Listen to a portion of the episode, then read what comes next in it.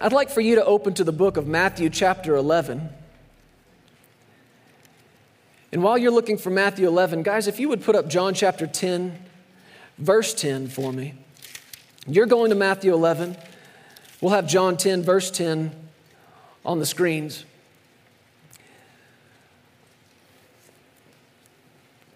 We've got a word. We've got a word. Let me tell you what I mean by that. As believers, as Christians who believe in the authority of the Word of God, you look to the Word as the foundation beneath your feet. You look to the Word not just to set eyes on it, not just to hear it out of religious ritual, but you look to it, and in your heart and in your mind, you're already saying, I'm going to put this into practice. I'm going to believe this, and I'm going to be a doer of the word that I hear. And that makes us different. That makes us pretty different from the rest of the world, and honestly, it makes us pretty different from much of the body of Christ, the so-called church in different places. It makes us different when you approach the Word of God with an excitement and an expectation, and like I said, with the belief that you're not just going to hear it, you're going to do it. You're going to, by His help and by His grace, put into practice what you hear. Jesus told us in the Scriptures that these are the only people that have firm foundation beneath their feet, the ones that come to Him, the ones that hear His word, and the ones that do what He says. And I believe that we, as a church family, have a word. It's a word that I believe the Lord is speaking to us about the next few days and weeks, the next year that's coming up. And a lot of you know my background and the ministry family that I come from, and I grew up in a church culture, in a ministry culture. Man, well, first of all, yes, we went to the Word for everything. But right about this time every year, the Word of the Lord would come to Papa or come to Daddy or come to somebody and say in a prophetic voice, this is what's coming in the year ahead. And man, we latch on to it, we believe it, we put it in our heart, we get coming out of our mouth. And I believe that we as a church, we're hearing from the Lord. And if you were a part of our service last week, either in person or online, then you heard some of these things, and we're going to be looking at it this week, over the next several weeks, moving into the first of next year. But our word for the year coming up is found here in John chapter 10.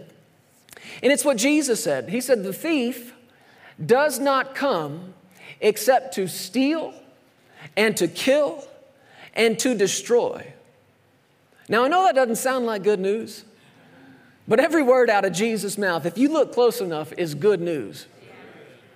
Do you want to know why you cannot go to my home this afternoon and steal a Ferrari out of the garage?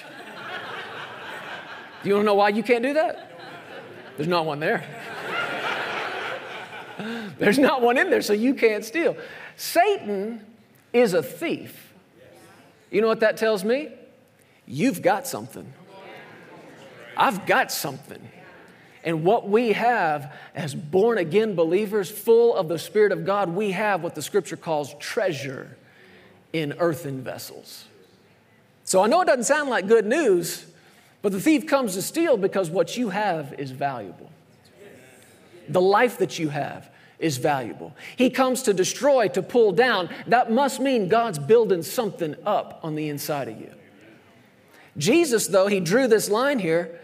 He said, that's the thief. That's not me. I've come that they may have life. And say this part with me. That they may have it more abundantly. That's where we're headed in 2021. Life more abundantly.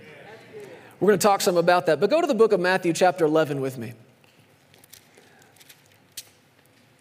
I want to look at something else Jesus said here, and I think this is significant for where we are right now today. In Matthew chapter 11, verse 25, guys, put that on the screen for us. I want everybody to pay careful attention to the first three words of this verse. Matthew 11, verse 25. As soon as they get that up there, I want you to see it. I want your eyes on it. Say these first three words with me. Ready? At that time. Say it again. At that time. At that time, Jesus answered and said, I thank you, Father, Lord of heaven and earth, that you have hidden these things from the wise and prudent and have revealed them to babes. Even so, Father, for so it seemed good in your sight. All things have been delivered to me by my Father, and no one knows the Son except the Father, nor does anyone know the Father except the Son, listen to this, and the one to whom the Son wills to reveal him. Jesus is talking to us about revelation and revelation knowledge. This is the second time in just a couple of verses that you see this word revealed. Jesus said, nobody knows the Son except the Father, and nobody knows the Father except the Son, and the one, Jesus said, to whom he wills to reveal him. Now, if you stop right there, you could come up with some doctrine that might make you think and others believe that, God doesn't want to just show himself to everybody. He's already picked a few. And these doctrines have names, and people have believed them for generation after generation.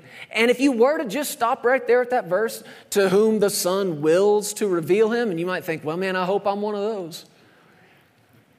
Right? I hope I can be one of the ones to whom Jesus wants to reveal God. We just don't know. And like I said, if you stop there at that verse, you might be led to believe that. The only problem is this pesky verse 28, where Jesus goes on and says, come to me all y'all. Come to me all, he said. That right there does away with this religious thinking that we don't know who God wants to show himself strong to. We don't know who God wants to work on behalf of. We don't know who God is extending his salvation to. Stop it. Jesus answered that. Come to me all. Everybody, come to me all who labor and are heavy laden, and I will give you rest. Okay, what were the first three words of verse 25? You remember? At that time. There's another translation of Scripture that I like a lot. It really helps to expound on some of these things, and it's Matthew chapter 11, verse 25, in the Weast translation. Now let me just read you the first part of that verse. It says, at that epochal and strategic moment of time. That epochal, you see it there, that epochal strategic moment of time. Epochal and strategic. This word epochal, and yeah, I had to look it up, means, in essence, it's an event that's so monumental, so big, that it marks the beginning of a new development or the beginning of a new era. An epochal moment is one that starts something brand new. So when the Scripture says, at that time Jesus said these things, it wasn't like, noon on a Tuesday. That's not what it was a reference to. It was talking about this epochal and strategic moment, this moment that began something brand new, started a new development, a new era, a new way of thinking, a new way of believing, a new way of walking and talking and living, something new. That's what an epochal moment is. And you see here too, it wasn't just a big moment, but it was strategic. It came at exactly the right time, right on time. And if you look back across the timeline of your life, you can pinpoint, you can identify some of these epochal moments that you've had. And listen, they're not every day. These moments where something occurs in your life and it was one way before that, and it was completely different after that, and never the same again. These things aren't every day, but if you look back and you think back across the timeline of life, you can find them, can't you? Well, this day changed everything, and then this day changed everything again, and then that day, man, everything changed that day. It's one of those days. This that we're reading about here in Matthew 11, it was just one of those days. I was thinking back the last couple of days on some of the most epochal or epical, depending on how you pronounce it, days in my life. September 1st, 2007 was an epochal day in my life. I married Sarah Hart. That changed everything. Everything was different. Life was one way before that day, and everything from that moment forward changed and has never been the same again. Now, when you're looking at these kind of moments in Scripture, it also carries with it not just a change, but a betterment, an increase, a coming up. Not only did it change, but it got better. And let me go ahead and say right now from this platform behind this pulpit, it got better every day since September 1st, 2007. But here's the interesting thing about an apocal moment or a moment like that in your life that marks the beginning of a new development, a new era. If you think about it, when you mark the beginning of a new way of life, what are you doing at the same time? You're marking the end of an old one. To begin the new one, you have to end the old one. And frustration occurs and disappointment occurs when people try to live in the new era with an old era mentality, right? See, it's no coincidence that we get married at an altar. You know what an altar is? Go back to the Old Testament. It's a place of sacrifice. It's a killing place. It's a dying place. And it's no coincidence that you stand at an altar to get married and to mark the beginning of this new development. That day, married Jeremy came into existence. But for married Jeremy to live and thrive and be successful, single Jeremy's got to die. He's got to die right there at that altar. And frustration, and this is really a good example, in marriage occurs when somebody's trying to live in this new way of life called marriage with a single dude mentality, with a single individual mindset, without realizing, hey, everything just changed. Everything. And it got better, but it changed. That was an epochal moment in my life. Changed everything. A little over 2 years later, we had another one of those moments. May 8th, 2010, Justice James Pearsons was born into the world. And if my life wasn't different before that, it was certainly different from that day forward. Anybody with kids say amen? You know exactly what I'm talking about. I mean, life is one way, married life. Sarah and I look back on it, we think, we know there was a time before there were kids. We don't remember it, but we know it existed. We've got pictures to prove it. It's just hard to actually remember. And sometimes we laugh. It was like, remember when we just wanted ice cream at 10? And so we'd just get in the car and go get it. We were newly married. You know what I mean? You can do that kind of thing. A couple of years later, babies start showing up. They turn everything inside out and upside down. And it's better. I feel like I have to keep reminding you of this. It's better. We wouldn't go back to life without them. If we could, wouldn't do it. It's better. But man, it changed everything. It changed everything. I mean, it changed sleep habits or sleeping at all. I mean, it changed your routine. It changed everything about your life. That's one of those moments, right? Jesse showed up a few years later, changed everything again. I tell you, one of those big moments for Sarah and I was September 1st, 2010.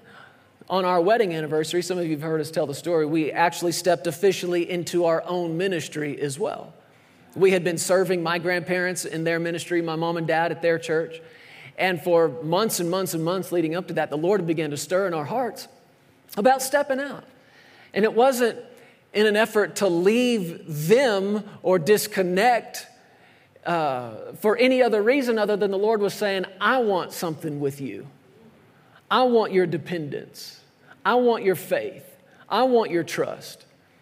And for us to do that in the way that it was coming up so strong in our heart to do it, we had to take a step away from what we thought was security, job security. You know, when Papa's the man, all you got to do is not do something stupid, and you can have a job for a long time. But the Lord helped us see some things in that transition around that moment. He said to us, you're calling things security that aren't secure. You're calling things comfortable that aren't comfort. Because we kept talking like that. Well, I'm just going to step out of our comfort zone. We're going to make this change and step into our own, and it's outside of our comfort zone. And finally, the Lord said, I gave you the comforter. If you're doing something other than what I've told you to do through him, that's anything but comfortable. And it changed something for us. It changed something. It's an epochal moment. That was a big one for us. And you know the story that 10 years ago, we were here in the state of Colorado, driving I-70. Where is it, Lord? Where is it? Where is it? It's got to be here somewhere. Got to be here somewhere. We were just a couple hours and 10 years off. That's all. That's all it was. A couple hours and 10 years. But I'm so thankful we're here now. These moments, we got to learn to look for these epical moments that change everything. They begin a new development and they end an old way. That's what was happening here when Jesus was speaking. At that time, at that epochal and strategic moment, Jesus began to pray and he talked to the Father and he talked to the Lord about what he had concealed and or to who he had revealed it. And then Jesus said what we mentioned earlier, nobody knows the Son except the Father, nor does anyone know the Father except the Son and the one to whom the Son wills to reveal him. What a great setup. Jesus is saying, I'm about to reveal him to you. You're about to see the Father in a way you've never seen him before, in a way you could never have seen him. You're about to know him in a way you never could have known him before, because now you're going to know him, Jesus says, the way I know him. Amen. Now you're going to see him the way I see him. And so how does he do it? I'm about to reveal the Father to you. Here we go. Come to me all who labor and are heavy laden, and I'll give you rest. That is a revelation of our Father. That's him. And it's a new development. It's a new way of seeing God that up until that time, nobody had seen God that way. Nobody had lived life that way. Up until that time, you carried your own burden. Up until that time, you bore your own yoke. I just spent the last week teaching up here at Karis Bible School, teaching to the third-year ministry students, talking about the anointing for ministry. And what the anointing is, when you look to the Scripture, you find out it is the burden-removing, yoke-destroying power of God. Satan is a burden builder. Your enemy and mine, that's the business he's in. If there was a better burden-building business bureau, he would be... He would be the head of that council. That's what he does. That's who he is. And he will spend generations, year after year after year, building a burden so heavy, installing a yoke so burdensome around somebody or around a family or around a group of people. And he'll work on it so long and so hard that people don't even realize that's what it is. They just call it life. They just think it's a part of living life. And Satan worked so long to put burdens and to weigh people down. And that's what so frustrates him and terrifies him about Jesus Christ, Jesus the anointed, Jesus and his anointing. He hates the fact that he can work for generations, for millennia, putting a burden on mankind. And one moment under the anointing can remove the burden and destroy the yoke. 1 minute, 1 second. And Satan's standing there going, you broke my yoke. I worked so hard on that yoke. The psalmist said, I've been anointed with a fresh oil. You have exalted my horn like that of a wild ox. That's strength, man. That's power. That's transforming power. But that burden and that yoke, that's what mankind was living with and is living with unless and until they meet Jesus. See, when Jesus stood up in the temple, in the synagogue, and said, the Spirit of the Lord's on me because he has anointed me. The Spirit of the Lord is on me because he has anointed me to So here comes the job description of Jesus. Here comes what the anointing's on him to do. He's anointed me to preach the gospel to the poor. Well, that tells me that poverty is not a blessing. It's a burden. It's a yoke. And the Spirit of the Lord was and is on Jesus to remove that burden and destroy that yoke. He said, I'm anointed to heal the brokenhearted. A broken heart's not a blessing. That's a burden. That's a yoke. Jesus is anointed to lift that and destroy it. He talked about the anointing being on him to proclaim liberty to the captives, to set at liberty them who are oppressed. All of this is the anointing, the work of the anointing. But what we need to recognize is that's the condition that mankind is in until they encounter that anointing. I don't care how much money you have in the bank. If you don't know Jesus, you're a poor man. And the only way to break that poverty is to come face to face with the Anointed One and his anointing. So Jesus is talking to people, come to me all.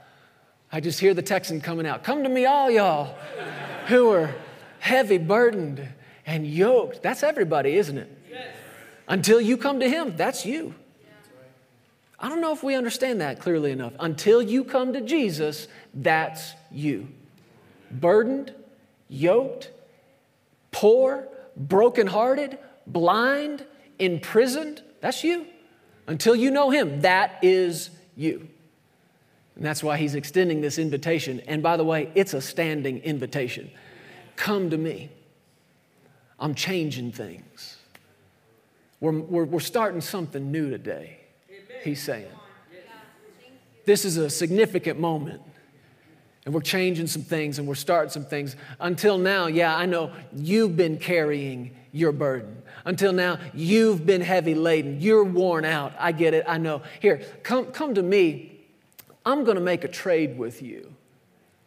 We're going to enter into an exchange here.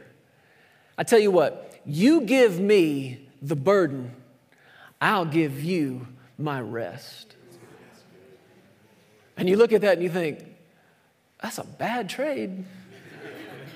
It's like, he knows what it is. Don't tell him. He knows exactly what he's doing. Come to me. Who? All. Come to me all who labor and are heavy laden, and I will give you rest. You got to learn to look for these moments in your life where things change. And here's where you and I are different than most of the rest of this world. We are not just defined by the moment itself, but you and I, if we'll allow ourselves, will be defined by what we get from God in the moment, what we understand from his word in that moment. I told you last week that over the course of Thanksgiving and the break, man, we saw some miracles.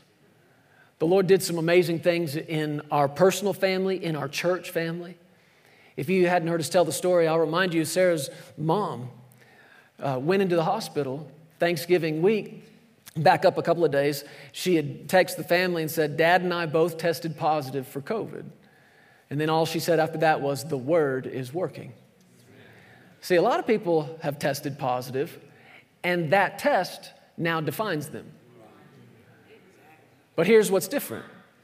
When somebody in the house of faith comes up with a positive test, it's not the test that defines us. It's not the result of the test that defines us. It's what we believe about God in it. It's what we believe about God in response to it. That defines us.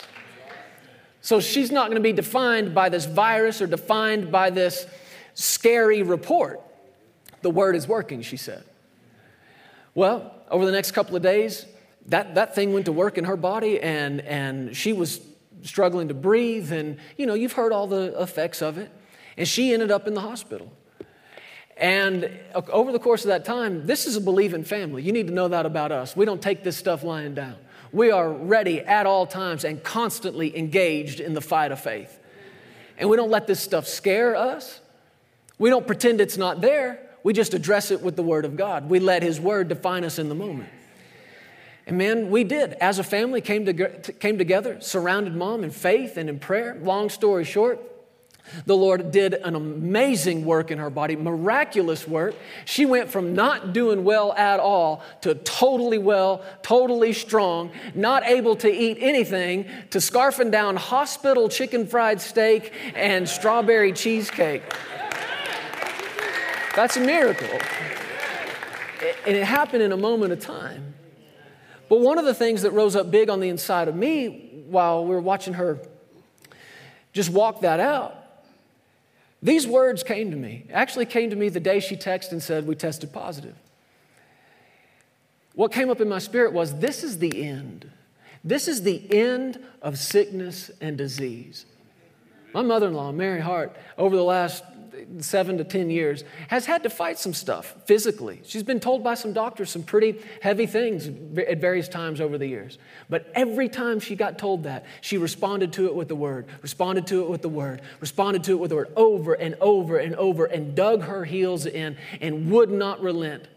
At one point she was told, maybe I told you this before, but she was told, you've got 10 months to live. What do you do? For many people, that's a defining moment.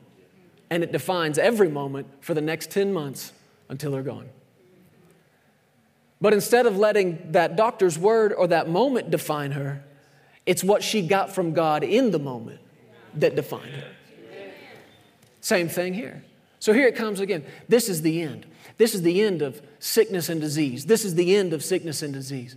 And just a few days later, after meditating on that and hearing it and hearing it and hearing it, this is what the Lord added to it for me. It's the end of sickness and disease. It's the beginning of life more abundantly. Can you see what's happening? We're ending one thing and starting something else. This is a moment in her life and in the life of our family. And we're seeing it. Sarah and the kids were on the phone with her yesterday. She's another woman. I'm telling you, we've seen a miracle. I can't overstate it enough. We have seen a miracle. Right about the same time, there was another young man in the church, the son of some of our staff. And out of nowhere, started experiencing some pain. Long story short, he ends up in the hospital. Not COVID, some other freak thing. An infection that's trying to run its course in his body. And it was day after day of this for a little while. But thank God for believing mamas and believing daddies, praying mamas and praying daddies, people who will come into agreement with each other and say, we're not having this.